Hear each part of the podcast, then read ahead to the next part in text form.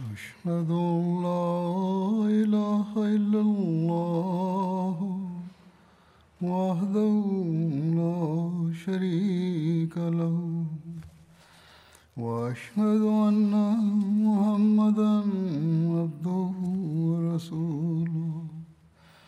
أما بعد فأعوذ بالله من الشيطان الرجيم. بسم اللہ الرحمن الرحیم الحمد للہ رب العالمین الرحمن الرحیم مالک یوم الدین إياك نعبد وإياك نستعين. اهدنا الصراط المستقيم. صراط الذين أنعمت عليهم. غير المغضوب عليهم ولا الضالين. Hazrat Amirulmuminin Mwenyezi Mungu amsaidie sana, anasema naendelea kueleza kuhusu vikosi vilivyotumwa dhidi ya waasi katika zama za hat abubakar raziallahu taala anhu. Kuhusiana na hilo kuhusu kikosi cha kumi na moja imeendikwa ya kwamba kikosi hiki cha muhajir bin abu umaya kilitumwa kwa ajili ya kupambana na waritadi na waasi wa yemen hata abubakar alikuwa amempatia muhajir bin abu umaya bendera moja na alikuwa amemwamuru ya kwamba yeye apigane na jeshi la aswad ansi na awasaidie abna ambao kayas bin makshu na watu wengine wa yemen walikuwa wakipigana nao. Wakati ule katika yemen kulikuwa na matabaka mawili muhimu. Moja wenyeji wa asili waliotokana na familia ya saba na hamer. Na pili kizazi cha waajemi ambao walikuwa wakiitwa abna. Abna hawa wakati ule walikuwa na idadi ndogo kabisa katika yemen mtawala wa yemen alikuwa chini ya serikali ya kisra kwa muda mrefu. Hivyo abna walikuwa na nyazifa nyingi serikalini. Kwa vyovyote vile imeendikwa ya kwamba hata abubakar alimwagiza hazrat muhajir ya kwamba ukimaliza mambo ya hapa uende hazrmaut kupambana na kabila la kinda hazmaut ni maeneo mapana yapatikanayo mashiriki mwa yemen yakiwa na vijiji na miji mingi na kuna umbali wa maili 216 kati ya hazrmaut na sanaa. Kinda ni kabila moja la yemen kuhusu utambulisho wa hat muhajir imeendikwa ya kwamba jina lake lilikuwa muhajir bin abu umaya bin mughira bin abdullah. Hat muhajir bin abu umaya alikuwa ndugu ya umulmuminin hat umme salama. Yeye katika vita vya badar alishiriki kutoka kwa washirikina na siku ile ndugu zake wawili hisham na masud wakauawa. Jina lake halisi lilikuwa walid ambalo mtume wasallam alikuwa amelibadilisha. Kuna riwaya isemayo ya kwamba muhajir alikuwa amebaki nyuma katika vita vya tabuk na mtume salallahu wasallam aliporejea kutoka vita vya tabuk mtume salallahu wasallam alikuwa amemkasirikia. Siku moja hat ume salama alikuwa anaosha kichwa cha mtume salallahu wasallam yeye akasema ya kwamba kitu gani kivipi kinaweza kunifaidisha hali wewe umekasirika juu ya ndugu yangu hatume salama alipoona ya kwamba mtume salallahu alaihi wasallam ataonyesha huruma na upole ndipo akamwashiria mjakazi wake na mjawazi wake akaenda kumwita muhajir na akaja naye. Muhajir akaendelea kueleza uzuru wake mbele ya mtume salallahu alehi wasallam na mtume saa salam akakubali uzuru wake na akamrizia na akamteua kama mkurugenzi wa kinda lakini yeye akaugua na kwa sababu ya marazi yake hakuweza kwenda huko. Hivyo akamwindikia ziad kwamba yeye afanye kazi kwa niaba yake. Kisha alipopona hata abubakar akatimiza kazi hiyo ya uamiri wake na akamteua kama mkurugenzi wa maeneo kutoka najran hadi mipaka ya mwisho ya yemen na akamwamuru kupigana vita? Zahak bin firuz anasema ya kwamba kwanza kabisa katika zama za mtume salallahu alehi wasallam yemen ni nchi ambako uritadi ulitokea ambao mwanzilishi wake alikuwa zulkhimar abhala bin kab ambaye alipata umaarufu kwa jina la aswad ansi. Aswad ansi alikuwa chifu wa kabila la banu ans la yemen na kwa sababu ya asili yake alikuwa anaitwa aswad. Katika riwaya moja jina lake badala ya abhala bin kab imeelezwa ahla bin kab bin auf ansi lakabu ya aswad ansi ilikuwa zulkhimar kwani yeye muda wote alikuwa amejifunika na kitambaa na kwa wengine lakabu yake ilikuwa zulkhumar au zulkhimar yani mtu mlewi anayeishi katika ulewi katika riwaya zingine lakabu yake inayoelezwa ni zulhimar na sababu yake inayoelezwa ndiyo hii ya kwamba aswad alikuwa na punda mmoja ambaye alikuwa amemzwesha kwake na kila alipokuwa akimwambia kusujudu kwa mmiliki wake punda huyo alikuwa akimsujudu na alipokuwa akimwambia kwamba aketi punda huyo alikuwa anaketi na sawa na rai ya baadhi ya watu. Yeye alikuwa akiitwa zulhimar kwani aswad alikuwa akisema ya kwamba mtu yote anayenijia anakuja akiwa amepanda punda. Kwa vyovyote vile imeandikwa ya kwamba aswad akajipa lakabu ya rahmanul yaman kama musalma alivyokuwa amejipa lakabu ya rahmanul yamama ye alisema ya kwamba wahi unateremka juu yake na kuhusu mipango yote ya maadui anapata habari zake. Kabla aswad alikuwa mzushi na alikuwa akiwaonyesha watu tamasha za ajabu ajabu. Sawa na riwaya za bukhari mtume salallahu alaihi alikuwa ameambiwa kabla katika ruya ya kwamba manabii wawili waongo watapatikana. Hivyo abu horera anasimulia ya kwamba kala rasulullah بين أنا نائم أوتيت بخزائن الأرض فوزع في كفي سواران من ذهب. فكبر علي فأوحى الله إلي أن انفخهما أن انفخهما فنفختهما فذهبا فأولتهما الكذابين كذابين الذين أنا بينهما.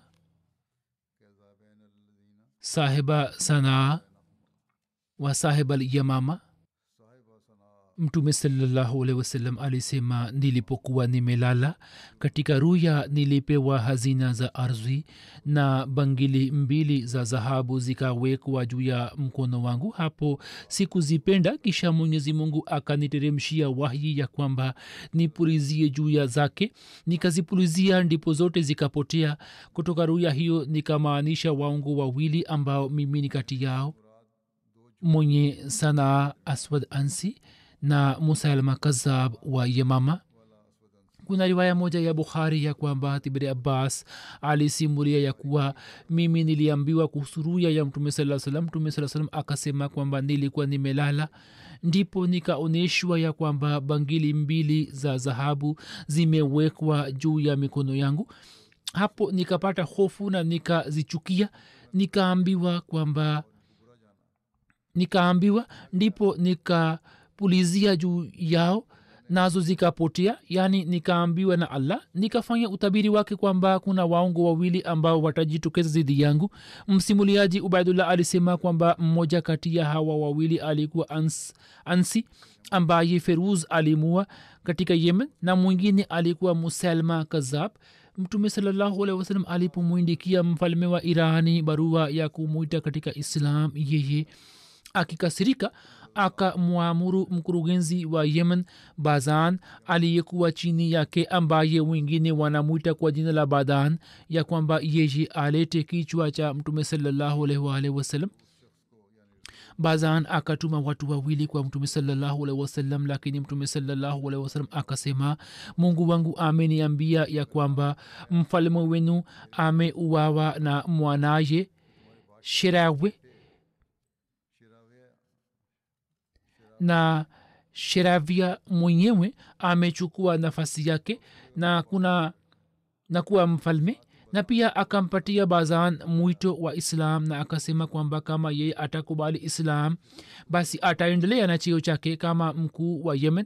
Kwa kusikia hayo wote wawili wakarejea na wakamwambia bazan habari yote na katika muda huo huo bazan akapata habari hii ya kwamba kwa kweli imetokea hivi ya kwamba kisra ameuawa na mwanaye shirawe na sasa yeye mwenyewe amechukua nafasi ya babake. Bazan alipoona habari hiyo ya mtume saa salam ikitimia akakubali wito wa mtume salallahu alaihi wasallam wa islam na mtume saa salam akamwendeleza kama mfalme wa yemeni kuhusu barua hii na kuhusu mwito huo wa islam na yale aliyoyasema kisra hamusleh maud raziallahu taala anhu ameendika hivi ya kwamba anasema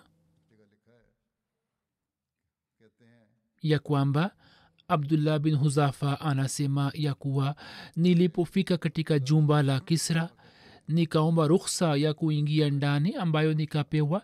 Nilipoenda mbele na kumkabizi kisra barua ya mtume saa salam yeye akamwamuru mkalimani amri ya kumsomea.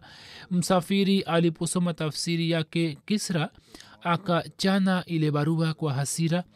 Abdullah bin huzafa aliporejea na kumwambia mtume salallahu kuhusu habari hiyo mtume akasema kwamba jinsi kisra alivyotendea kwa barua yangu mwenyezi mungu atafanya kwa ufalme wake. Sababu ya kufanya hivyo kwa kisra ilikuwa hivi ya kwamba mayahudi wa uarabuni kwa kupitia mayahudi ambao wakikimbia utawala wa roma walikuwa wamekwenda katika utawala wa iran na kwa sababu ya kumsaidia kisra katika mipango mbalimbali dhidi ya utawala wa roma walikuwa karibu na kisra.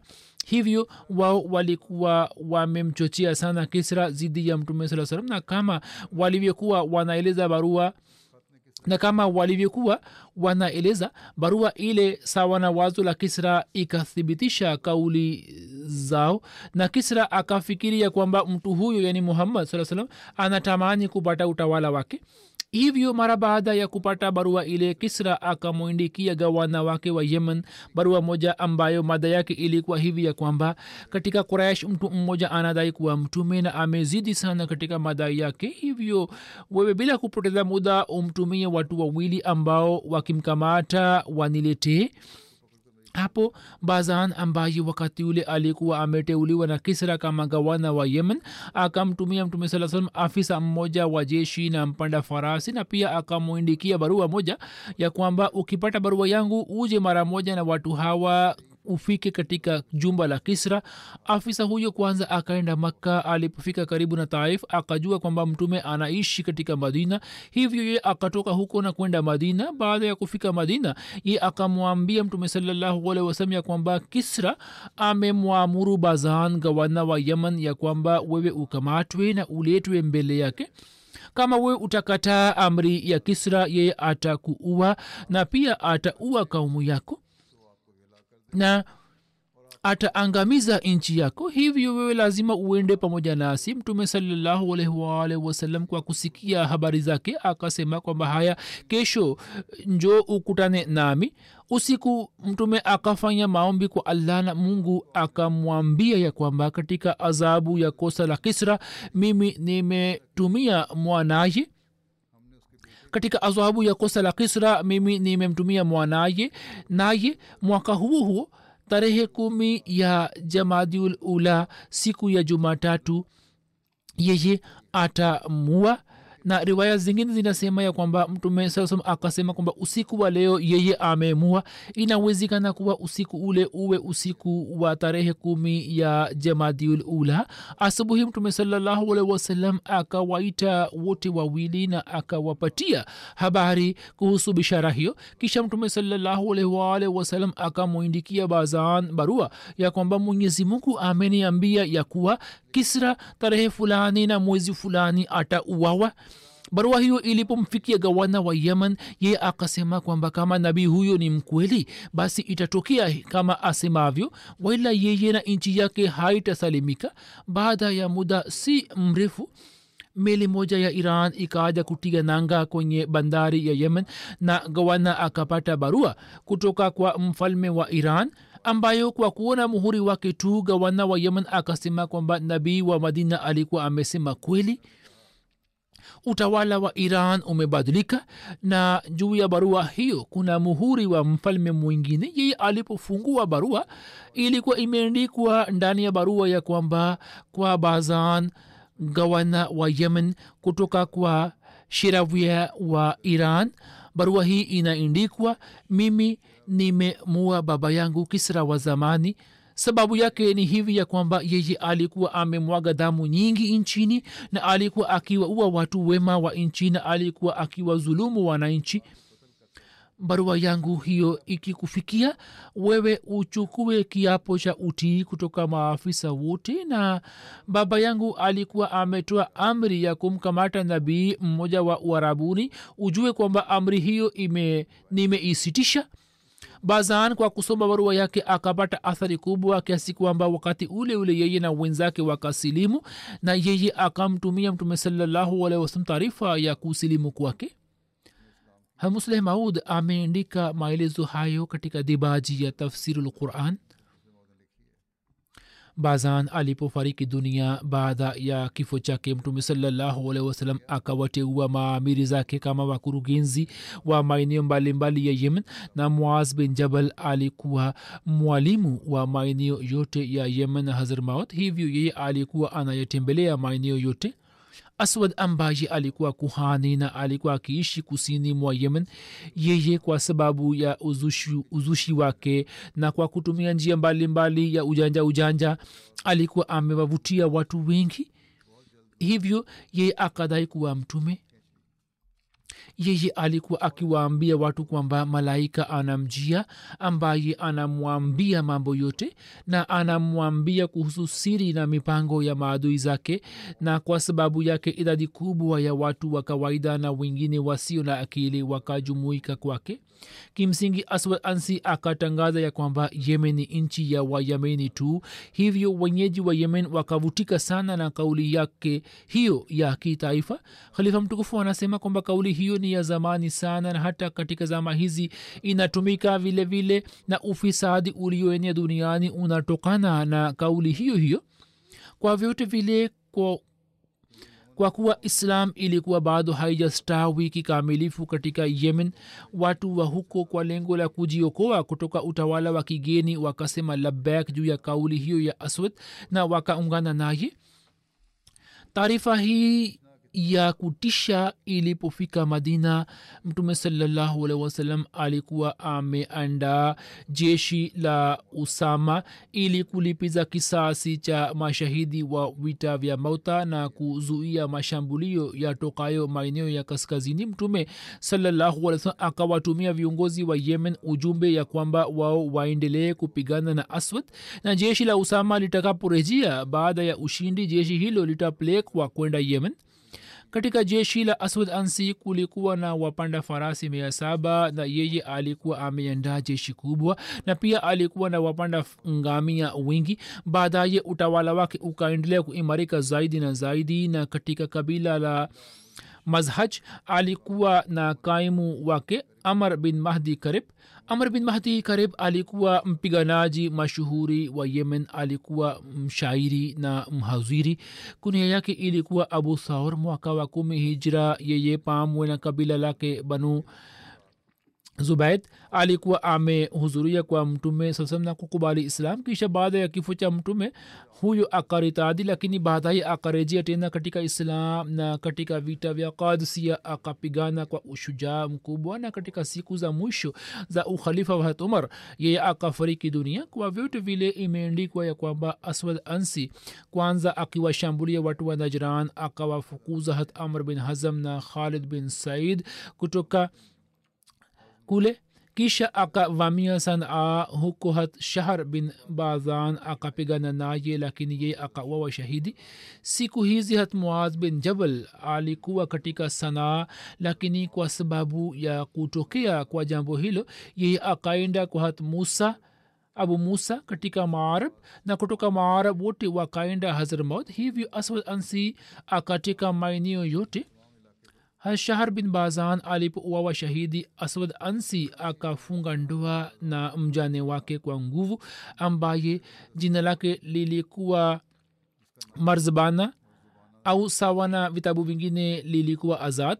Katika muda huo huo barua ya mtume salaa ikawafikia waislamu wa hazrmaut na yemen na katika barua ile ilikuwa imetolewa amri ya kupigana vita na aswad ansi hivyo kwa ajili ya kutimiza amri hiyo hatmuad bin jabal akasimama na mioyo waislamu ikaimarika. Jisnes delmi anasema ya kwamba wabr bin yohannas alileta barua ya mtume salallahu wasalam wasallam jina la jeshnes delmi katika sehemu zingine limetajwa kama jeshish delmi. Huyu alikuwa miongoni mwa watu ambao mtume saa salam alikuwa amewaindikia barua ya kumua aswad ansi katika yemen.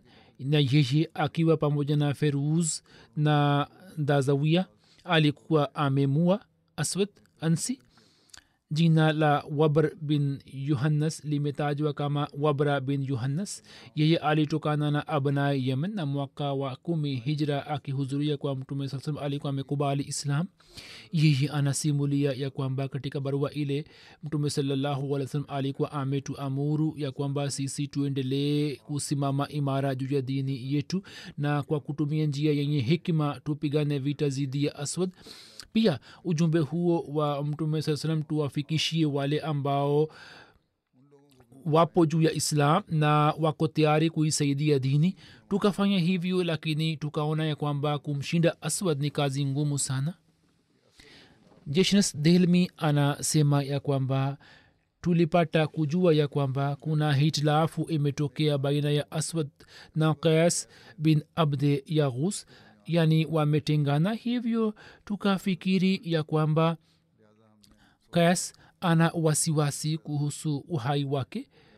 Kuna hitilafu katika nasabu ya qais bin abde yaghus sawa na kauli moja jina lake lilikuwa habira bin abde yaghus na pia inasemo ya kwamba lilikuwa abde yaghus bin habara abu musa anasema ya kwamba huyu alikuwa kayas bin abdi yaghus makshu sawa na kauli moja huyu hakuwa sahaba ila hali kwa mujibu wa kauli nyingine yeye alikuwa amepata bahati ya kukutana na mtume saa salam na kusimulia riwaya zake. Huyu alikuwa katika kundi la watu waliomua aswad ansi na alikuwa mpwa wa amr bin mahdi karib. Katika yemen walioritadi huyu alikuwa mmoja wao lakini baadaye akarejea katika islam na katika ushindi wa iraq na kwenye vita vya kadsia akatoa mchango mkubwa. Huyo alishiriki katika vita vya nahawand na katika vita vya sifin. Alikuwa ameuawa shahidi akiwa katika kundi la ali. Jeshres anasema kwamba sisi tulimpatia kas wito wa islam na tukamfikishia ujumbe wa mtume. Yeye akahisikana kwamba sisi tumeteremka kutoka mbinguni hivyo akakubali wito wetu mara moja na pia tukawaindikia watu wengine viongozi wa makabila mbalimbali walikuwa wameshajiandaa kupigana na aswad wao kwa kupitia barua wakatuahidi kwamba wakatusaidia sisi tukawaandikia ya kwamba wao wabaki katika maeneo yao mpaka tutoe uamuzi wa mwisho na tuwaambie kuchukua hatua nyingine kwani baada ya kupokea ujumbe wa mtume salallahu alaihi wasallam ilikuwa muhimu kuchukua hatua dhidi ya aswad mtume salllahualwal wasalam alikuwa amewaindikia wakazi wote wa najran kuhusu swala la aswad wao wakakubali jambo lake. Aswad alipopata taarifa hizi zote yeye akaona kwamba mwisho wake ni karibu. Jeshiras delmi anasema ya kwamba mimi nikapata wazo fulani hivyo nikamwendea mke wa aswad azad ambaye alikuwa mjane wa shahar bin bazan. Na aswad baada ya kumua shahr bin bazan alikuwa amemua mimi nikamwambia kuhusu mauaji ya mume wake na jinsi watu wengine wa familia yake walivyokuwa wameuawa na aswad na kuteswa na kudhalilishwa na kudhulumiwa na aswad. Na nikamwambia kwamba yeye atusaidie zidi ya aswad. Hapo yeye akawa tayari kwa furaha na akasema kwamba wallahi mimi namwona aswad kama ni kiumbe kibaya kabisa kuliko viumbe wote wa allah. Huyo haheshimu haki yoyote ya allah na hajiepushi na kitu chochote kilichoharamishwa na allah.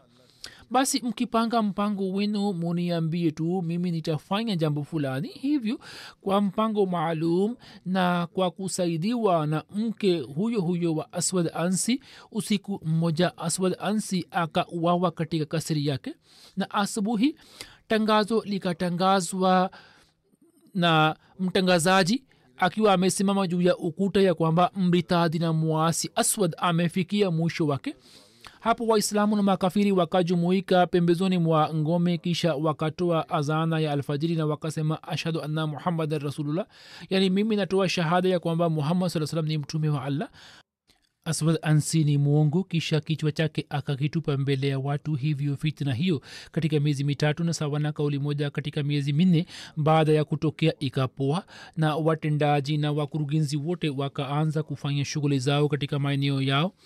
Na hat bin jabal alikuwa imamu wao habari ya kuuawa kwa aswad ansi na kushindwa kwa jeshi lake na kumalizika kwa fitna yake ilipopelekwa kwa mtume salllahualwal wasalam wakati ule mtume saa alikuwa amesha fariki dunia. Kuna riwaya inayosema ya kwamba mwenyezi mungu alikuwa amemwambia mtume salallahu habari ya mauaji ya aswad ansi kwa wahi kabla ya kifo chake katika usiku ule ule ambapo aswad ansi alikuwa ameuawa. Hivyo mtume salallahu salam asubuhi ijayo akawaambia masohaba zake na pia akawaambia kwamba feruz amemua aswad hata abubakar alipochaguliwa kuwa khalifa habari njema ya kwanza aliyopokea ilikuwa kuhusu mauaji ya aswad ansi usiku ambapo habari ya kuuawa kwa aswad ilipofika kwa mtume salallahu wasalam kesho yake mtume akafariki dunia.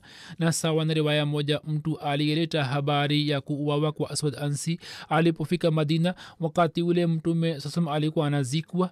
Na kuna riwaya nyingine inasema kwamba habari ya mauaji ya aswad ilifika madina baada ya siku kumi au kumi na mbili za kifo cha mtume saa salam na hata abubakar alikuwa ameshachaguliwa kuwa khalifa. Zipo riwaya mbalimbali lakini tukio hilo ni la siku zile zile siku nane kabla au baadaye baada ya mauaji. Aswad serikali ya waislamu ikastawi tena katika sanaa lakini katika yemen uasi ukaibuka tena.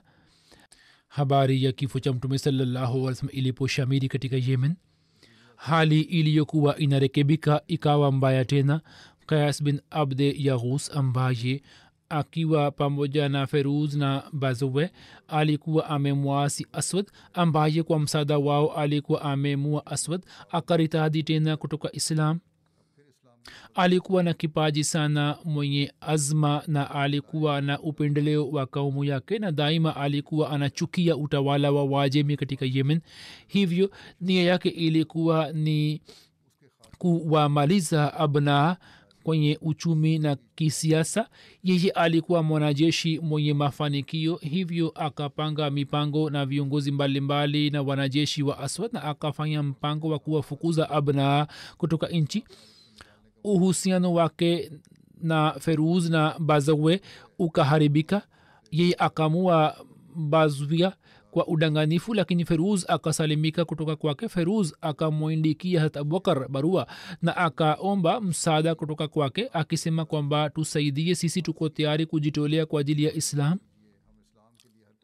Imeendikwa ya kwamba mtume salallahu al wasallam alipofariki dunia katika maeneo ya hazrmaut ziad bin labid alikuwa mtendaji mkuu wa mtume saa salam haziad bin labid alikuwa sahaba wa mtume salallahu alaihi wasallam. Haziad alikuwa na mwanaye abdullah. Katika baiati ya akba thania akiwa na sahaba sabini akamjia mtume saa salam na akakubali islam.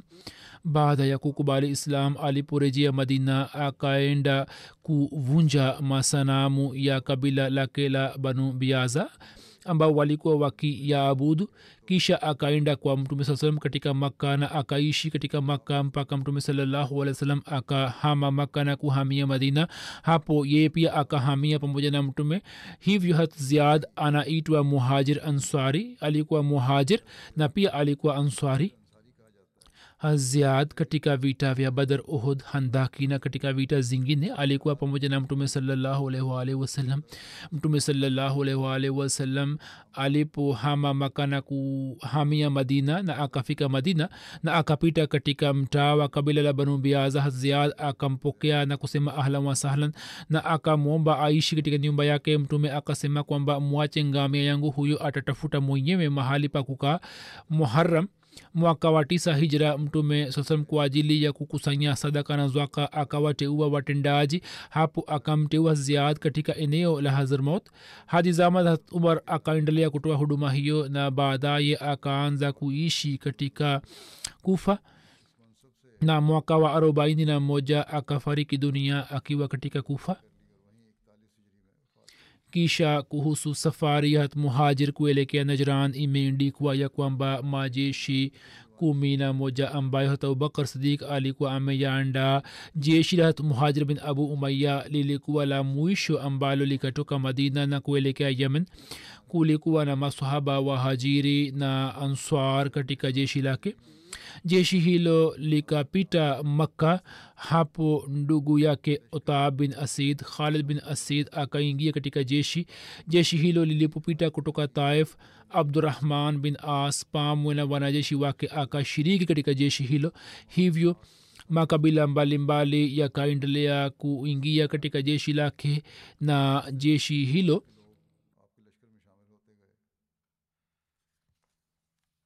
na jeshi hilo likaendelea kusonga mbele. Kuhusu amr bin mahdi karib na kayas bin makshu imeendikwa ya kwamba kama ilivyoelezwa hapo kabla ya kuwa amr bin mahdi karib katika dhana ya ushujaa na nguvu yake alikuwa ameasi zidi ya utawala wa islam na kayas bin abdi yaghus pia alikuwa ameunga mkono watu hawa walikuwa wakitembelea kila kabila na walikuwa wakiwachochea zidi ya waislam. Matokeo yake ni kwamba watu wote wakaasi isipokuwa wakazi wa najran ambao walikuwa wamefunga mkataba na wa udugu na mtume saa salam na katika zama za abubakar pia wakaendelea kusimama imara juu ya mkataba wao. Makabila mengine yote yakaunga mkono na amr bin mahdi karib na wakasimama zidi ya waislamu. Ni kudra ya allah ya kuwa watu wa yemen walipoanza kupata habari za ujio wa jeshi kubwa la muhajir bin abu umaya watu wa yemen wakashikwa na hofu na wasiwasi wakiwa na wazo ya kwamba wao hawataweza kupigana na jeshi la muhajir. Watu hawa walikuwa na wasiwasi hizi hizi ndipo mtafaruk ukatokea baina ya viongozi wao wawili yani kayas na amr bin mahdi karib na kila mmoja akaanza kumzuru mwinzie yani kila mmoja alianza kumletea mwinzie hasara. Mwishowe amr bin mahdi karib akaamua kuunga mkono na waislamu yani akaamua kuungana na waislamu na usiku mmoja yeye pamoja na wanajeshi wake akamshambulia qais na akimkamata akamleta kwa harat muhajir. Lakini hat muhajir hakuishia hapo bali pamoja na kumkamata qais pia akamkamata amr bin mahdi karib na akamwindikia hata abubakar kuhusu hali zao na akawatuma kwa hata abubakar qais na amr bin mahdi karib wakaletwa mbele ya hata abubakar hata abubakar akamwambia qais kwamba je wewe ukiendelea kuwa dhulumu waja wa allah umeendelea kuwa ua na ukiwacha waumini umewafanya waritadi na waasi kuwa marafiki zako kama kosa lake bayana lingethibitika basi abubakar alikuwa amekwisha amua kumua kas akakataa kwamba hakushiriki katika njama ya mauaji ya bazowe. Hivyo hakuna ushahidi ulio wazi ambao ukapatikana zidi ya qais hivyo abubakar akamwacha. Kwa kuwa kulikuwa hakuna ushahidi hivyo abubakar akamwacha.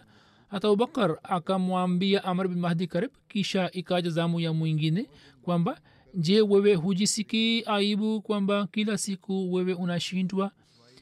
Na unaona jinsi watu wanavyokuzingira kama wewe utaisaidia dini ya allah allah atakujalia daraja za juu. Kisha yeye pia akamwacha huyo na akawakabizi kwa makabila yao. Amar akasema kwamba kwa yakini sasa mimi lazima nitakubali nsaha ya amirulmuminin na sitakosea tena hivyo wote wawili kwa kuwa ushahidi ulikuwa haukupatikana zidi yao hivyo abubakar akawasamehe kuhusu msamaha wa watu hawa na kueleza kuhusu abubakar. Mwandishi mmoja wa sera ameandika kwamba abubakar alikuwa na busara kubwa na alikuwa akiona mbali. Alikuwa akitumia ukali juu ya mahali pake na alikuwa akitumia upole pale upole ulipokuwa ukihitajika. Yeye alikuwa na tamani kuwakusanya watu wa makabila mbalimbali yaliyosambaratika chini ya bendera ya islam. Siasa yake yenye hikima ilikuwa ndiyo hii ya kwamba viongozi wa makabila yaliyoadui wakirejea kwenye haki basi yeye awatendee kwa huruma na awasamehe wakati ambapo yeye alipata ushindi juu ya makabila ya yemen yaliyokuwa yameritadi na akawaonyesha heshima na ushindi na nguvu ya islam. Hapo makabila yakakiri kuhusu heshima ya islam na yakakubali utii wa khalifa na yakawa chini ya utawala wa islam abubakar akaona kwamba ni vyema ya kuwa yeye awatendee viongozi hawa wawili kwa huruma na badala ya kutumia ukali awatendee kwa upole na huruma. Hivyo yeye akawasamehe na akaongea nao kwa upole na kwa huruma na akatumia mamlaka yao waliokuwa nayo katika makabila yao katika haki ya islam. Yeye akawasamehe na akawatendea kwa huruma na kwa wema. Pia akawatendea kayas bin abde yaghus na amr bin mahdi karib kwa huruma. Hawa wawili walikuwa miongoni mwa washujaa wa arab hivyo abubakar hakupenda kuwapoteza yeye akajaribu kuwahalisisha kwa ajili ya islam na kuwatoa kutoka hali yao ya uritadi na islam abubakar akawaachia huru amr bin mahdi karib. Kisha baada ya siku ile amr hakuritadi tena na akasilimu na akaishi maisha kama muislamu mwema allah akamsaidia na yeye katika mafanikio na ushindi wa islam akatoa mchango mkubwa. Kas pia akajisikia majuto juu ya amali zake hivyo abubakar akamsamehe kutokana na kuwasamehe mashujaa hawa wawili. Matokeo mazuri yakatokea katika islam abubakar akaunganisha mioyo yao ambao baada ya kuritadi walikuwa wamerejea katika islam kwa tamaa fulani na yeye akamsamehe ashas bin qais. Pia sadik akashinda mioyo yao na akawa mmiliki wa mioyo yao na katika mustakbali watu hawa waliosamehewa wakawa njia kubwa ya nguvu na msaada kwa waislamu na islam yani wao walikuwa hawakulazimishwa bali wao wakakubali islam kwa moyo wote na wakamtii hata abubakar hat muhajir akitoka najran akaelekea eneo la lahjia na wapanda farasi wake walipowazingira watu. Wao wakaomba amani lakini muhajir akakataa kuwapatia amani. Hapo watu hawa wakagawanika katika makundi mawili. Kundi moja likapigana na hat muhajir katika eneo la ajib ajib ni sehemu inayopatikana katika yemen. Wapanda farasi wengine wa muhajir chini ya uongozi wa abdullah wakapigana nao katika njia ya akhabas na maadui waliokimbia wakauawa katika njia zote katika eneo la yaman alab banu ak walipofanya uasi wao wakapewa jina la akhabas na katika njia zile ambapo waislamu wakapigana nao vita. Njia hizi zikaitwa kama tarikul akhabis kuhusu kufika kwa muhajir katika sanaa imeendikwa kwamba muhajir akatoka ajib na akafika sanaa.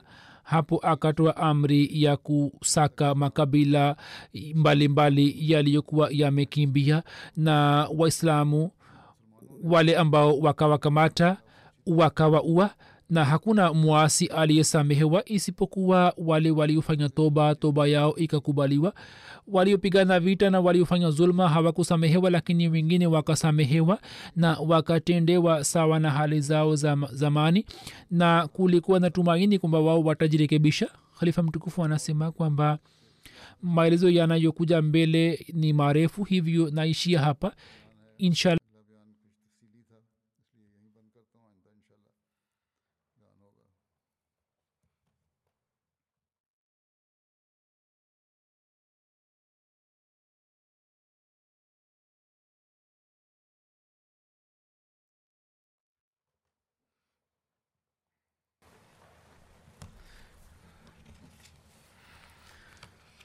الحمد لله الحمد لله نحمده ونستعينه ونستغفره ونؤمن به ونتوكل عليه.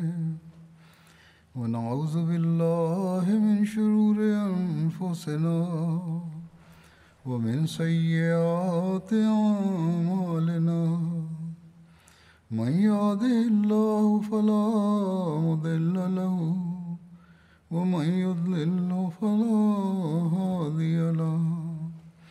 ونشهد أن لا إله إلا الله. ونشهد أن محمدا عبده ورسوله. عباد الله رحمكم الله. إن الله يأمر بالعدل واللسان وإيتاء ذي القربى وينهى عن الفحشاء والمنكر والبغي يعظكم لعلكم تذكرون. اذكروا الله يذكركم وادعوه يستجب لكم ولذكر الله أكبر.